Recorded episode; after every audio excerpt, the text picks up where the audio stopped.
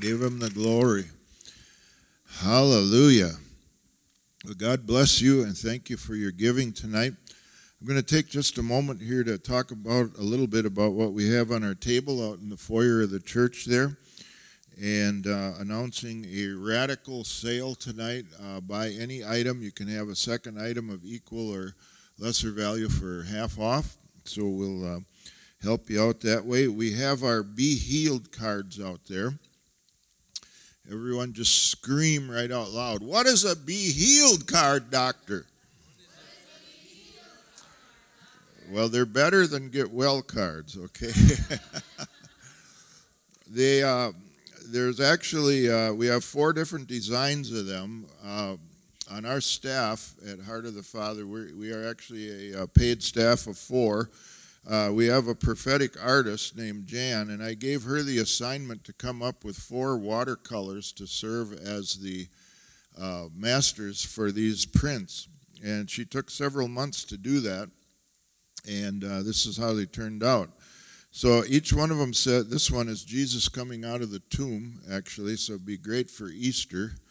Um, but it, on the outside of the card, it says, Be healed, and then your person opens it up and in the inside, it says, In the name of Jesus. There's room for you to write your own greeting in there.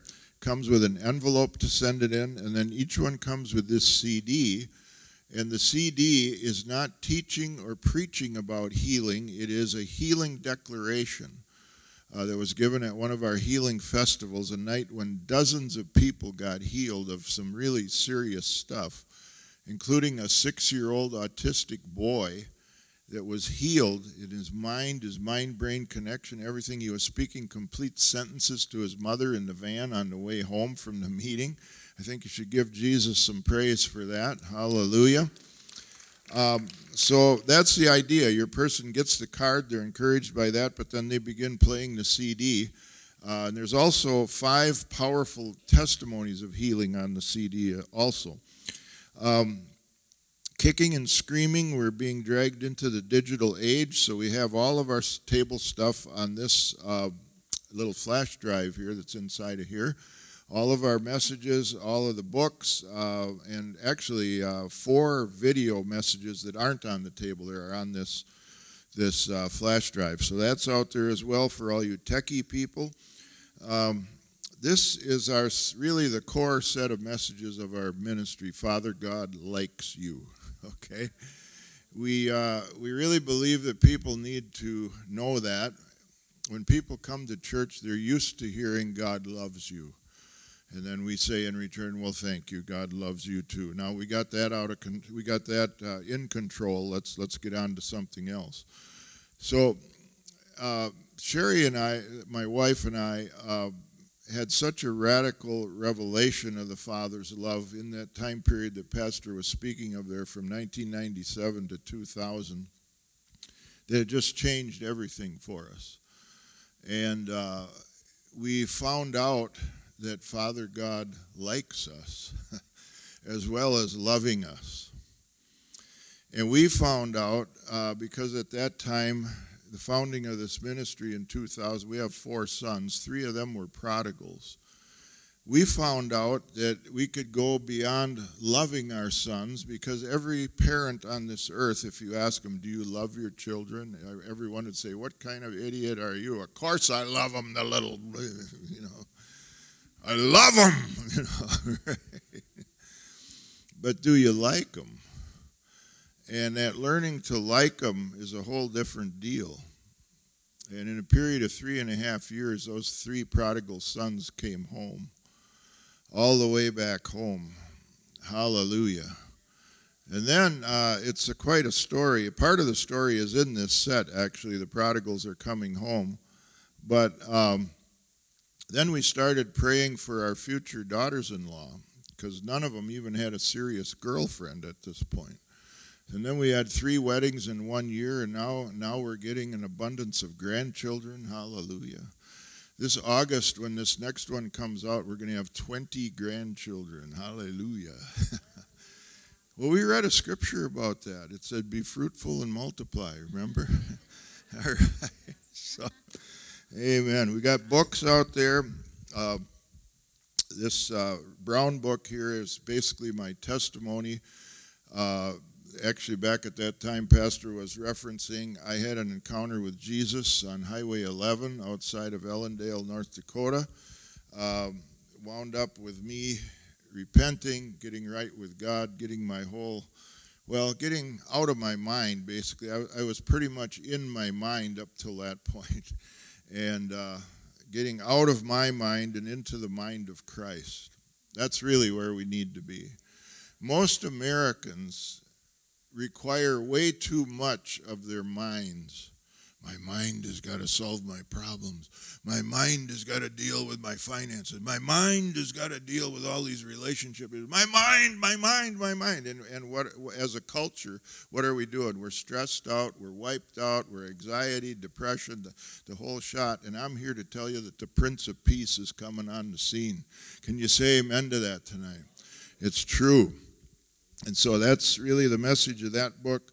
Uh, this red book is my book about apostolic stuff. Um, there's a lot of stories in there of what Jesus has done and, and, miracles and signs and wonders all over the world. And then this little book here is a very powerful, it's very small, but it's very powerful. How to receive your healing from God and keep it. Receiving your healing is wonderful, keeping it is even better. Amen.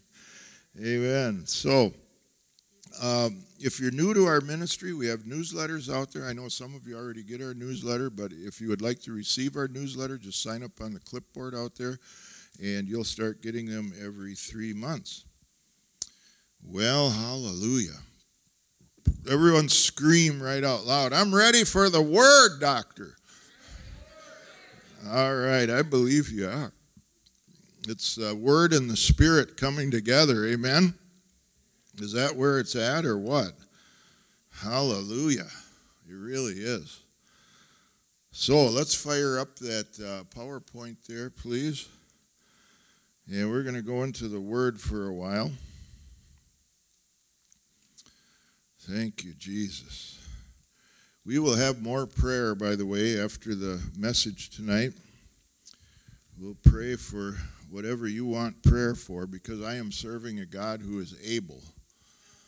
And he's not only able, he's willing. Can you say amen? He's both able and willing. So, hallelujah.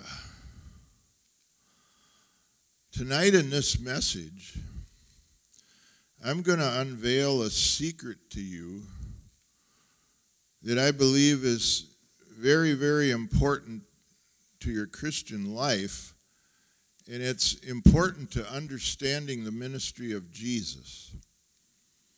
Because when we look at Jesus in the Gospels, I mean, just think about it Matthew, Mark, Luke, John, and we're like, oh man, we read these Gospels and we're like, Jesus. Jesus always did it right. Isn't that right? I mean, Jesus just, it didn't matter what the situation was Jesus was the master of the situation. Didn't matter if it was a relationship deal within the disciples, didn't matter if it was a demonized kid that uh, some parent brought or uh, some horrible disease or whatever it was, Jesus had the answer and he, he brought the answer to bear on the situation. That's the guy we're exalting here tonight, Jesus, right? And there is, I believe, there is a secret to why Jesus' ministry looks the way it does. And uh, so we're going to start this by just saying that authority and power belong together. So let's go to the next slide, please. And let's try uh, starting out here tonight with this little statement right here. Showing power does not make you mature. Okay? We all want the power of God in our lives. I do, you do, and, and God wants us to have it. But just displaying the power of God by itself does not make you mature. On the other hand, bearing fruit does not make you powerful by itself. But when power and authority come together, the kingdom of God advances greatly. Hallelujah. Next slide, please. Everyone scream right out loud I'm hungry, doctor. Scream it right out loud. Feed me some Greek, doctor. Okay, that wasn't screaming, but I'll take it. All right. Matthew chapter 8, please. We're going to encounter a word in this passage called exousia. Exousia is the authority coming from intimacy with the Father and the Son. It is the right to speak and act. And I came here tonight to tell you that as a believer in the Lord Jesus Christ, this exousia is upon you. If you are a born again believer in Jesus and the Holy Spirit dwells inside of you, you have the right to speak and act. Hallelujah. So let's look at it here, beginning in verse 5 of Matthew chapter 8. Says, Now when Jesus had entered Capernaum, a centurion came to him, pleading with him. All right, everybody, what is a centurion? Talk to me. What's a centurion? Is that an insurance company or? Uh, come on, it's a it's a Roman captain, a commander. That's right, a leader of a hundred men. Therefore, the title centurion. Okay, so he's an officer in the Roman army. Think about this with this story. He's a leader in the occupying military force whose main job is to keep the population subject to the rule of Rome so that the tax money keeps getting collected and gets keeps being sent over to Rome so that all that everything you heard about that lifestyle continues there and it, it was some crazy stuff that's this guy. But something happened to this centurion. And here he is as a Gentile among many thousands of Jews. He certainly is not a Jew himself, he's a Gentile in the, in the Roman army. And he comes up to Jesus in verse 6. Here's what he said in verse 6 Lord, my servant is lying at home paralyzed, dreadfully tormented. Jesus said to him, I will come and heal him. Now, what happens next, you really have to take notice of. I don't know how you read the Bible, but I read the Bible looking for stuff that is unusual, okay? Because if you let the unusual stuff jump out at you, it can really do some powerful things in your life. The centurion answered and said, Lord, I am not worthy that you should come under my roof, but only speak a word, and my servant will be healed. Now tell your neighbor, that's unusual. Very good, very good. I don't know about you, but if I had Jesus standing in front of me in the body, and he said, Hey, I want to come over to your house and heal some people, I think I'd say, Come on over. you know? But that's not what the centurion said. He said, No, Jesus, you, you just stay right here. Just speak a word. And how did he know that? That is an amazing statement. Coming from a Gentile, a guy who doesn't have all the background in Abraham, Isaac, and Jacob, and Moses, and Daniel, and David. He, he doesn't know all of that stuff like the Jews do. He's just walked on the scene, but he is in the presence of Jesus. Hallelujah. Where everything changes. Look what he says next. For I also am a man under exousia. Turn to your neighbor real quick and tell him, I know what that means. Go ahead, tell him. There you go. I also am a man under authority, having soldiers under me, and I say to this one, Go, and he goes, to another, Come, and he comes, and to my servant, Do this, and he does it. this centurion voices an understanding of authority that is really amazing.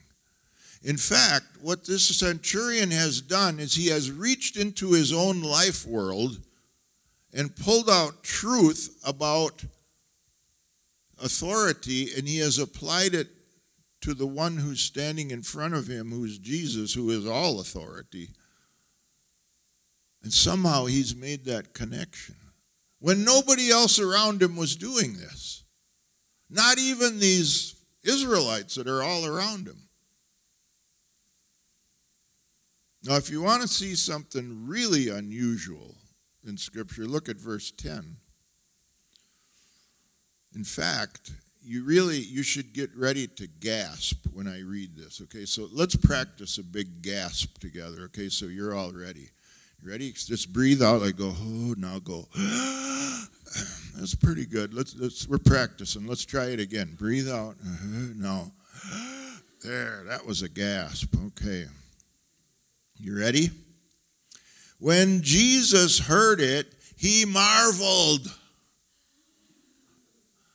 What in the world? How do you make Jesus marvel?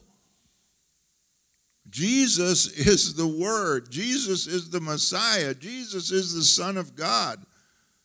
We could just sit here all night till midnight telling you who Jesus is, just with more and more names and titles and, and everything about Jesus. And he marvels when this Gentile Roman army officer makes this statement. Yep, that's what the Bible said. And Jesus said to those who followed, Assuredly, I say to you, I have not found such great faith. Are you ready to gasp again? Not even in Israel. Jesus. You're telling all these good, faithful Israelites standing around here that this Gentile, who is an officer in the oppressing military force, you're telling him he has more faith than all of us. Jesus, yeah, that's what I said. You're like, Jesus, come on. Whoa. Wow. Well, jump down to verse 13. Then Jesus said to the centurion, Go your way, and as you have believed, so let it be done for you. The centurion drew out of his life world an understanding of authority and applied it to Jesus. I would suggest to you tonight, no, I, I'll do better than that. I will highly commend to you tonight that you do the same. That you draw some structures from structures of authority in your life and find a way to transfer that over to Jesus. Every one of us has authority structures in our lives. We have bosses, we have employers, we have uh, you know, we have police, we have, you know, there's, there's all kinds of authority going on in, in our society. Find a way to do what the centurion did and drag out authority that you have personally experienced and say, Jesus, I'm going to make a connection with you with this thing right here, and I'm going to understand you better because Jesus, your authority is perfect. Now, you won't find perfect authority probably in your natural life world. Let's say, for example, you wanted to learn it from the uh, South Dakota State Highway Patrol. Okay. And let's just say you were out here on Highway 14 and you were doing, um, well, let's just say you were going very fast. Okay and all of a sudden uh, a car was behind you with a blue glare. Why do you pull your car over to the side of the road? Because that little light bar on top of that car means he has authority. So you submit to that authority and you pull your car over. Pretty soon, a man in a Smokey Bear hat comes walking around the side of your car, and he says to you, Thy speedometer runneth over.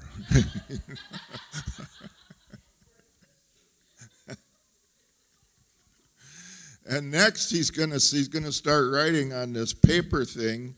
At least that's how they used to do it. I don't know how they. I haven't gotten a ticket for a long time, so I don't know. But do they still do it with the paper? okay, all right. I mean, everything's digital now, right? But I don't know. but he's going to start writing and he's going to say, It's time for you to give a large offering to the state of South Dakota.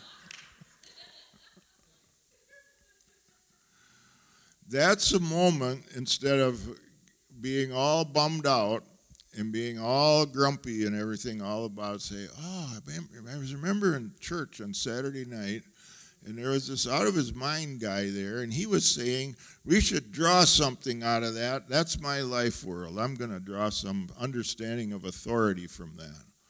I had to submit to the authority that was put over me. Hallelujah. And you know what? When you begin to practice that and you just begin to do it and you submit to the authority of Jesus, oh man you're putting yourself in a place because here's the deal with Jesus Jesus' authority extends over diseases, over sinfulness, over demons, over, I mean, you name it, Jesus has authority over it, right?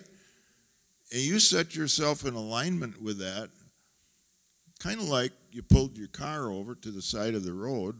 And that was a good thing because if you hit the gas and started going faster, then you'd get into another whole set of learning experiences.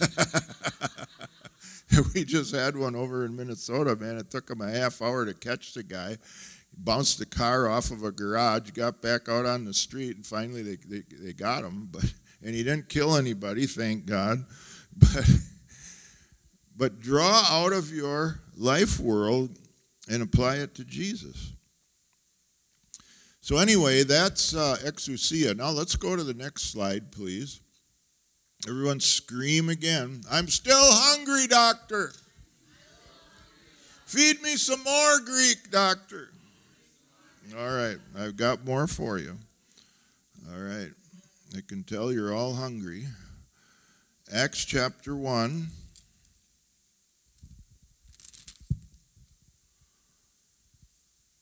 What a chapter, Acts chapter 1. Man, oh man. Whew. And then comes chapter 2. Oh. Wow. But verse 8, these are the words of Jesus. Now Jesus is in the resurrection body. He's about to ascend back into heaven. But he says to the disciples, You shall receive dunamis when the Holy Spirit has come upon you. And you shall be witnesses to me in Jerusalem and all Judea and Samaria and to the end of the earth dunamis, explosive power, the ability to get things done. When you get baptized in the Holy Spirit, as is described in Acts chapter 2, and by the way, Jesus was prophesying that event in his words in verse 8 that we just read, that in the next chapter tells you how it all happened. When that happens, you come into a collision with dunamis. We get our English words dynamic, dynamo, dynamite. All those English words come from this Greek word dunamis. Explosive power, the ability to get things done. And every one of you here tonight that is baptized in the Holy Spirit, you have this. Oh, that's what's really awesome. And it's true.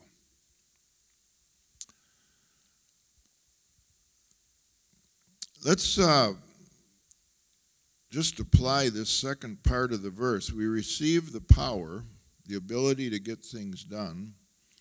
We become witnesses to him in Jerusalem. For you guys, that's Huron. This is your Jerusalem right here. Everybody believe that? It is. And then you get to go branch out into Judea. That's the state of South Dakota. And then next comes Samaria. That's the United States of America. And then there's the end of the earth. Hallelujah. I like it out there at the end of the earth. Some people don't like it out there, but I like it. It's not comfortable out there, but Jesus always comes through. Hallelujah. And I have a town in India that I, I would uh, submit to you as a candidate for being at the end of the earth. It's a town called Duvur. Funny thing was, when we got there and we told them where we were from, they thought we were from the end of the earth. But Duvur, to me, was the end of the earth. We told people we were going there. They said, Why are you going there? Do you know what's there? I said, Well, I've heard a little bit about it. It's kind of like a big uh, mash pot of mixing pot of occult practices and the Hindu religion and the Muslim religion and, and Buddhism and seances and pacts with the devil and all this. And I, I said to this guy that said, Why are you going there? I said, I heard the devil is there. Hallelujah. And I've got dunamis. Hallelujah. And we're going to go and snatch some souls out of the hand of the devil. Hallelujah. Hallelujah. Friend, we've, we've got to get back to this in the church in America. It's heaven or hell. It's righteousness or unrighteousness. There is no middle ground. Every soul that has ever come into life on this planet is either going to go to heaven when they die or they're going to go to hell. And hell is real. And so is heaven. They're more real than, than the reality we're living here now. This is just a fleshly, passing, temporal thing. Heaven and hell are eternal realities. And so we got there to Duvur. And we just started preaching the gospel. Set up on a field, a village with a population of 1,000. Okay? By far the smallest village we've ever tried to do a crusade in. And there we were. Five nights. When we finished that fifth night, how many people do you think had stepped forward to put their name in a signature, whether they had been a Muslim or a Hindu or a nominal Christian, whatever they had been, signing their name, I have decided to follow Jesus. 5,500 people in a village of a thousand. Hallelujah. That was a good week. Hallelujah. And I'm telling you, the power of the devil was subject to us in Jesus' name not about us, it's about Him. You exalt Him and make Him the center of it all. They've got no answer for that. That whole kingdom of darkness. It, there's, it's, the kingdom of darkness has given us fake news about itself for a long time. Okay? It's scary. It's uh, it is if if your heart and mind are not in the right place. It's mean. It's ugly. It, it's ugly, all right. But Jesus has won the victory. And Jesus said in this verse that the power that we receive gives us the ability to speak and act. That's in the authority that we already had, but it's the ability to get things done in this dunamis anointing. Hallelujah by the Holy Spirit. So there you have it. So let's go to the next slide here, please. Okay, this is where you're going to get the great secret of Jesus' ministry. Okay, it really was worth your time coming here tonight because you're going to get a hold of this, I believe. Luke chapter 4, if we can turn there, please.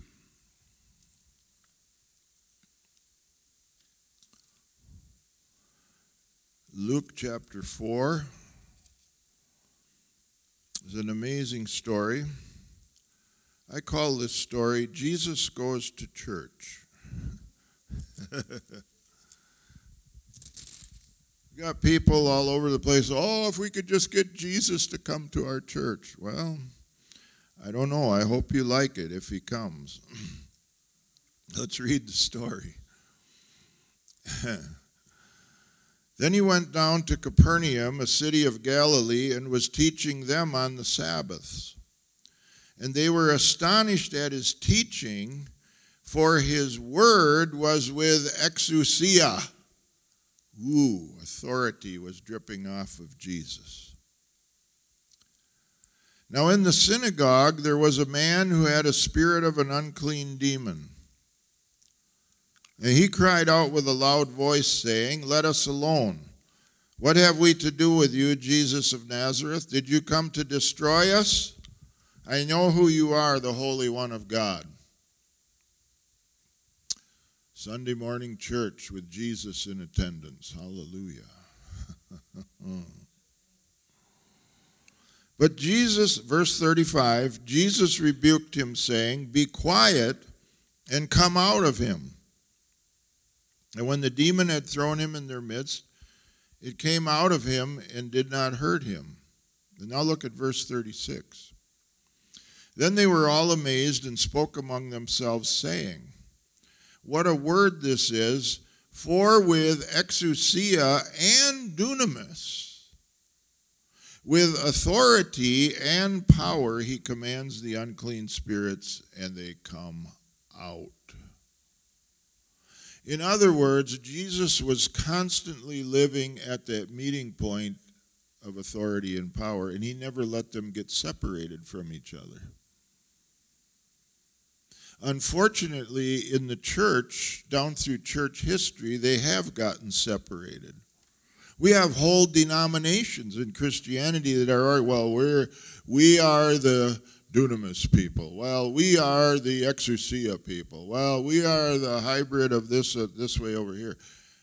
If we would just do what Jesus did and and observe this unity the way Jesus observed it, we would be able to do the things Jesus did. Everyone scream right out loud. How do you know this, doctor? Well, let me tell you a story. uh, about, let's see, it's almost two years ago now. I was in a church on a Sunday morning. Not Friday night, not Saturday night, not Sunday night, Sunday morning. The church was not in India, it was not in Africa, it was in Michigan. Some of you are going, wow, of course, you know, Michigan, right? No, it was in Michigan. I have preached in this church many times over the years. Pastor was a great friend of mine. He had been a student of mine in Bible college. And here we are in Sunday morning service. We had worship, and he was introducing me. And the Lord said to me, just broadcast healing over the whole crowd. Don't pray for people individually this morning. So I started doing that right as I got up to minister. And I'm right in the middle of doing this. I am not rebuking demons per se. I am not doing anything. I'm just naming some diseases that the Lord was dropping into my heart that He wanted to heal and, you know, that, that kind of thing. And from the back of this church, which was full, of course, on Sunday morning, comes this scream from this woman. Way louder than that. I'm like, hmm, not India, not Africa, Michigan. Hallelujah. Now, I know this would never happen in South Dakota. So she just did it once, and then she went back to her where her chair was, and I just kept on doing what I was doing. In a couple minutes, I got done, and so I said, "Okay, now check yourself. Is there anybody here in this time where the power of God has just healed you in, in this little time of ministry?" And she came running right up to the front. I'm like, "Well, praise God." And I remember this scene like it was slow motion seriously. So there she stands. She gives this very rambling testimony that I really did not understand. And uh, I said, I want to pray for you some more. And my hand, this was the slow motion, was my hand coming down and finally hitting the top of her head. And when my hand touched her head, she was thrown to the floor by the power of a demon spirit. She arched her back, crab walked around in a circle in front of everybody, a full church on Sunday morning. That's not what I would have preferred. okay. Yeah. So there she is, her back, she's crab walking, and I'm like, hmm, okay. So I walked over to where she was, and I said to the demon, Stop. And it stopped, and I said, Come out of her. And it came out of her. And the instant that she relaxed, and the instant her back hit the floor, with supernatural strength, she flipped over on her stomach and started slithering like a snake all across the front of the church. The full church on Sunday morning. Thank you, Jesus. Again, that is not what I would have preferred. but Jesus is Lord. So I walked over to where she was now a second time, and I spoke to that demon, and I said, Stop. It stopped. I said, Come out of her in the name of Jesus, and it came out of her.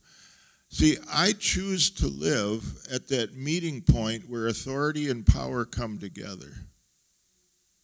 I choose to be at a place where God can, can flow in my life both gifts of the Spirit and fruit of the Spirit at the same time and that's what we're going to talk about that next. But here's what happened with this lady.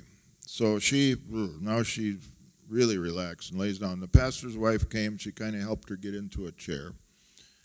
And uh, in fact, we had a night service uh, that Sunday night, and I got after that service, I got a wonderful half hour with this lady where I just poured into her with prayer and ministry, and she was baptized in the Holy Spirit. It, it was amazing. But but in the morning yet, now I'm, you know, so that all happened, but now she's set free. But everybody's kind of, uh, you know, Jesus came to church today, you know. And um, all through my preaching of my message, I was saying to myself, this is what I was saying. I was saying, Nichols, when this service is over, you are going to go to the back door of this church and you are going to stand there and you are going to talk to anybody that wants to talk about this way on, on their way out of church. I took myself by the back of the neck. And I did. And I went back there, and, and at least a dozen people stopped on the way out of church that day. And you know what they said? One of them said, I'm so glad this happened in our church here on Sunday morning. Another one stopped and said, We need to see more of this. I said, Thank you. You know, uh, there was not one negative comment from that whole group. And I was really glad I did that. Because we tell ourselves a lot of things about it. And, and I'm not saying you should, you know, every Sunday morning you should have demons cast out of people graphically in front of everybody, but that's just how it happened. I, and it strikes me that it's pretty much the way it happened here in this story in Luke chapter 4. And the point is that if we will live where dunamis and exousia come together, demons are really not scary at all. They are subject to us in his name. Hallelujah. That's why Jesus' ministry looks that way in the Gospels. Now, next slide, please. So here it is the fruit of the Spirit and the gifts of the Spirit. I believe in this topic that we are on here tonight, oh, let's just read through the points here. The fruit of the Spirit, Galatians 5, is the expression of the nature of Jesus love, joy, peace. You, you know the fruit of the Spirit, the whole list. The bearing of this fruit leads to authority.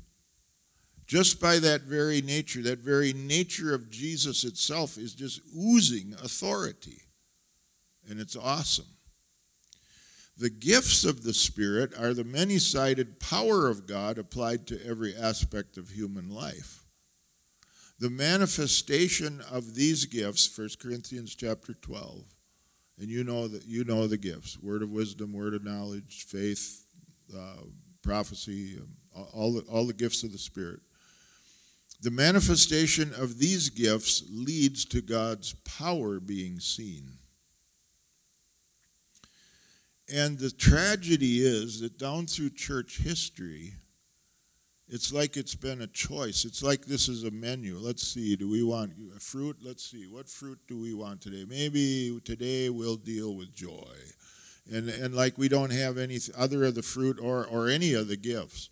And then we, oh, well, today let's work on the gifts of the Spirit. Or maybe, you know, maybe somebody could give a prophecy, but we don't want any other gifts of the Spirit. And, and we certainly don't want to let the fruit be here when we're, we're using gifts. Let's end that. And let's let Jesus' secret be our secret. Can you say amen to that tonight? And let's flow the fruit of the Spirit at the same time that we are working and ministering in the gifts of the Spirit. And I am here to, to confidently assure you tonight that as a believer in Jesus, there is a mix of the gifts of the Holy Spirit that God has designed specifically for you. Go ahead, look at your neighbor and tell him, little old me. Go ahead, tell him. Point your finger at your neighbor and tell him, little old you. Gifts of the Holy Spirit. Hallelujah by the anointing and by the baptism of the Spirit. So, there you have it. So, next slide, please.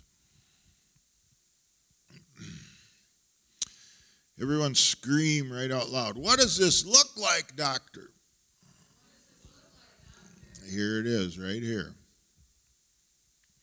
This picture was taken in a village in Tanzania called Kahama those two policemen and those other three men are carrying a demonized man off the field. We call him the madman of Kahama. He, the first time I saw him, this was the first night of the crusade. Many people had already been healed. We were taking some healing testimonies on the platform. The glory of God, the presence of God was definitely there. And the first time I saw this guy, the crowd was splitting apart from the back, and this man was running full blast right at the platform, right at me. And I said to myself, if this guy doesn't slow down, he's going to be in a world of hurt real soon. And he slammed his body against the steel undergirding of our platform and fell back and flopped around on the ground like a fish, but it didn't hurt him at all. He was very demonized. And so this picture happened. These guys hauled him off to the side. We went on with the meeting. And when that guy ran to our platform, something clicked for me that I had wondered about for years. You know the story of the Gadarene demoniac in Mark chapter 5? It says in that story, when Jesus stepped foot on the territory of Gadara, the madman came running to him. I always wondered about that. If this guy is so possessed by Satan, and by the way, I have put that word out of my English vocabulary in talking about demonized people because I don't believe Satan owns anybody. I believe it's a terrible translation of the Greek verb daimonizomai, which should be translated demonized or under the influence of a demon spirit. Anyway, that's a subject for another day. Just kind of kind of hold it out at arm's length and look it over for a while, okay? I understood because this guy was doing the same thing the presence of God, he, he somehow knew the presence of God was being manifested there on that platform, and he wanted to be free. The most demonized guy in the Bible, the madman of Gadara, and the most demonized guy I have ever seen, and I've seen a few, this guy is, is the most. They both did the same thing. They ran to the presence of God. Oh. That, that is an amazing thing. So we came to the end of the service, and um, I sent the team down to lay hands on the sick, and I went down kind of behind them.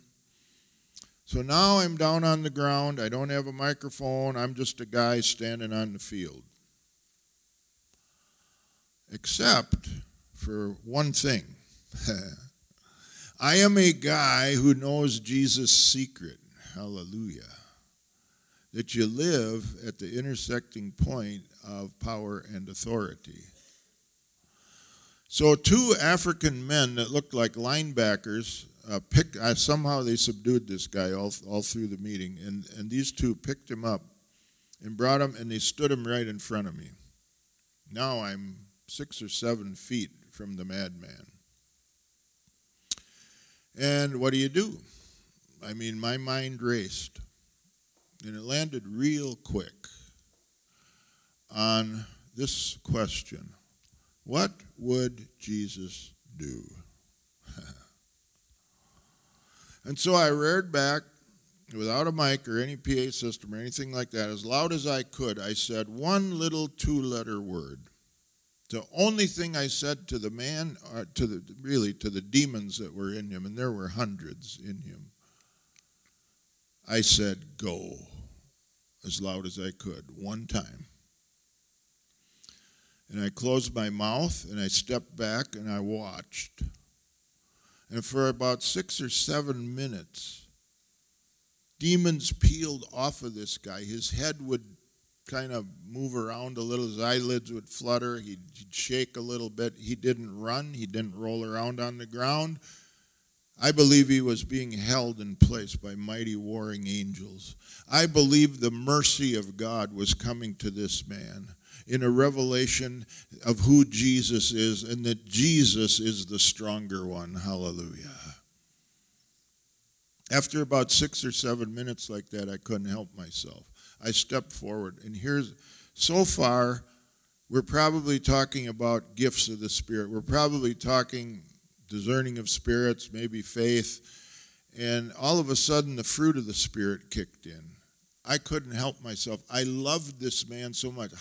I can't even explain that to you. How can you love a guy that was dragged, uh, dragged himself? He lived in the garbage dumpsters of that city. He subsisted on the garbage that people threw away. Oh no, it wasn't nutritious uh, on South Dakota garbage. This was third world village garbage that he lived on. And I stepped forward and I grabbed him in my arms. I held him to myself.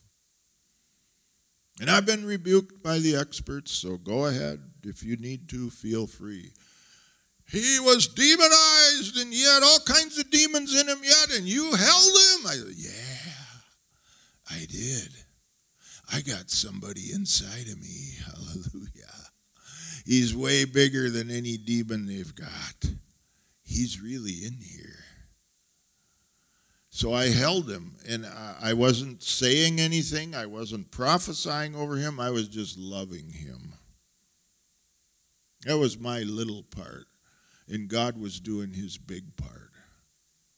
And more demons came out of him. And finally, I let go of him, and I, I could see the light of reason coming into his eyes. And if you look at the picture, you'll see by that one policeman's leg, there's a yellow piece of cloth. You can see that's a yellow shirt. That's the only garment he had on his body. It's tied by the sleeves around his waist.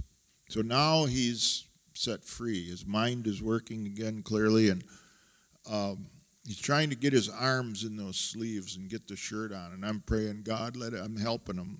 I'm praying, God, let it be long enough, please, because now a crowd is watching us. We turned him over to two pastors that took turns sleeping and watched him all night and into the next day. And they called us the next day, and this is what they said. They said, We are calling to tell you that he is okay. And we're like, Well, what do you mean, okay? I mean, this guy was demonized for years.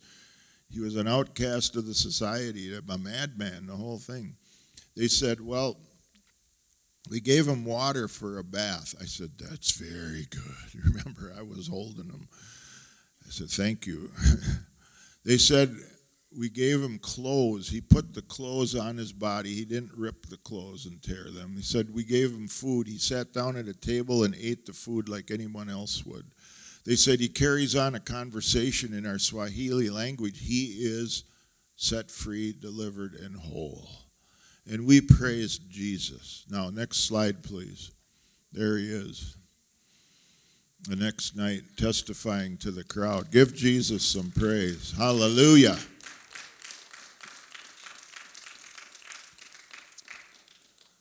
We've had follow up from him and about him. He is attending a Pentecostal church on the north end of that village. He has a job, he's supporting himself and he's going on with life in Jesus. Hallelujah. Jesus is Lord. Satan is not Lord. Jesus defeated him. And you and I are here to enforce that defeat against the kingdom of darkness. Hallelujah. So live at that point. Now, one more picture. Turn to that. I don't know if you can see this. Maybe. Um, how it is. Ooh, the lights are too bright. But anyway, there is a gray form behind this worship team. This is the third night now. We sent the worship team up there to close out the service right at dusk. And there's a gray form behind them. It's the former madman of Kahama with his hands raised his heart abandoned to Jesus in praise and worship as the team is leading him, worshiping his Creator and his Redeemer and his Savior. Friend, that scene right there, yeah, actually, if you look at the, the oh, you guys can't see that one. It's, it's a little, you can see it a little bit on that monitor. that made that whole trip worthwhile. I, I would fly halfway around the world to Tanzania one just to see that, and we saw thousands of people saved in those five nights. But that man got set free. Hallelujah. So, next slide. The terms of our commission. Matthew 28. nothing has really changed. Matthew chapter 28 and verse 18. Jesus came and spoke to them, saying, All exousia has been given to me in heaven and on earth, all authority. Go, therefore, and make disciples of all the nations, baptizing them in the name of the Father, and of the Son, and of the Holy Spirit, teaching them to observe all things that I have commanded you. And lo, I am with you always, even to the end of the age. Hallelujah. And then we don't even need to turn back to it, but once again, Acts 1 8. The risen Jesus saying, You shall receive dunamis when the Holy Spirit comes upon you. So Jesus not only lived this way himself when he was here on the earth, he made it possible for us to do the same. And so let me remind you tonight the reason we come together the reason we have corporate worship, it's awesome, it's wonderful. The presence of God comes, just like it did here tonight. We stand in His glory. And yes, it is for us first to get us into alignment with who He is. But it's also being manifested among the people of God now because there are people out there that need to see His glory in the mall, in the Walmart, at the workplace. And you and I are the perfect ones to be doing this. Not that we are technically perfect in, in, everything we let's just use it in the way we do when we communicate with one another. You say, uh, you know, whatever, I'll be there at 7 o'clock, and someone says, perfect. All right. Let's believe that Jesus really meant what he said, and he really has the power to carry it through. It really is amazing. Can I just tell you one story in closing here tonight? It's uh, it happened up in Grand Forks actually. I was doing a series of meetings up there, and on one of the days the pastor said, "Hey, let's let's go get lunch." I said, "Great." We're sitting in the restaurant. Our waiter comes up he's Ryan. He's 22 years old. He's second day on the job. He's very unsure of himself. I don't know if I can, you know, really take care of you and all this. We're reassuring him, Ryan, you're going to do fine. It's going to be great. Uh, so we go through the whole meal, and he really did very well. We didn't have to lie. You know, how did I do? Great. Spilled coffee on my pants. You know, no, he didn't. He didn't do that. He was good. And now we're at the point in the experience called the last run. That's where he comes with the bill and we say goodbye and all that. And, and this restaurant had a kind of a long aisle that he had to walk through to get to us. And I, I turned my head and I looked right as he was coming into that aisle. And something happened. The glory of God was I can't even explain it to you rationally. All of a sudden, it was just there. And I saw him through that glory. Just like I would see someone in this room tonight, because here we expected, we've worshiped, now we've had the word, and we've had prayer already over several people. We're about to have more. Oh, man. But just like I expected here, I was in expectancy of it there in the restaurant. And he came and stood at the end of our booth, and and uh, I looked up at him, and this is all I said. I didn't ask him to repent. I didn't wit- witness, quote unquote, to him. And there is a time to do that, by the way. But I didn't in this encounter. I looked up at him and I said, Ryan, could we pray a prayer of blessing over you and over your work here in the restaurant? And he goes, Oh, would you? So I prayed about, and when you're in these situations, keep it short, okay? Seriously, don't go into the religious thing. Oh, Lord Godeth, we thanketh thee for our waitereth Ryaneth, who hath manifested himself unto us here at our table. Almighty Lord God. Don't pray like that, okay? Pray in English, okay? And I just prayed about a 40 second blessing over him. The pastor did the same thing then. When the pastor's last word came out of, it was a lady pastor, out of her mouth, Ryan hit the floor on his knees. I'm serious. At the end of a booth in the rest, he threw his hands in the air and this is what he exclaimed Oh God, I'm coming back to you. I can't resist you anymore. Will you take me back? Forgive me, God. I'm coming home. And we're like, Whoa, I'm serious. And right behind him was this huge table of ladies that he was also waiting on. He did not even care, he was just gone in Jesus. And I was like, Wow, Lord. Your manifested glory is really amazing. Hallelujah. Expect it. Expect it at work. Expect it at school. Expect it out when you're shopping. Just, it, it doesn't even have to be a special effort. And praise God for special efforts. I believe it. We lead them all the time in evangelisms and outreaches and so forth. But what if we all just started doing this as we live life? Just when we shop, just when we're, we're going, going somewhere. Just take time for the person in front of you, like 40 seconds. That, that's a pretty, pretty minimal investment of your lifespan. Amen. Because you're living at this meeting point of authority and power, and any good thing can happen. Hallelujah. Let's stand up together, please. Hallelujah. He's a good God, and He loves you. If you want prayer tonight, I would really love to pray for you.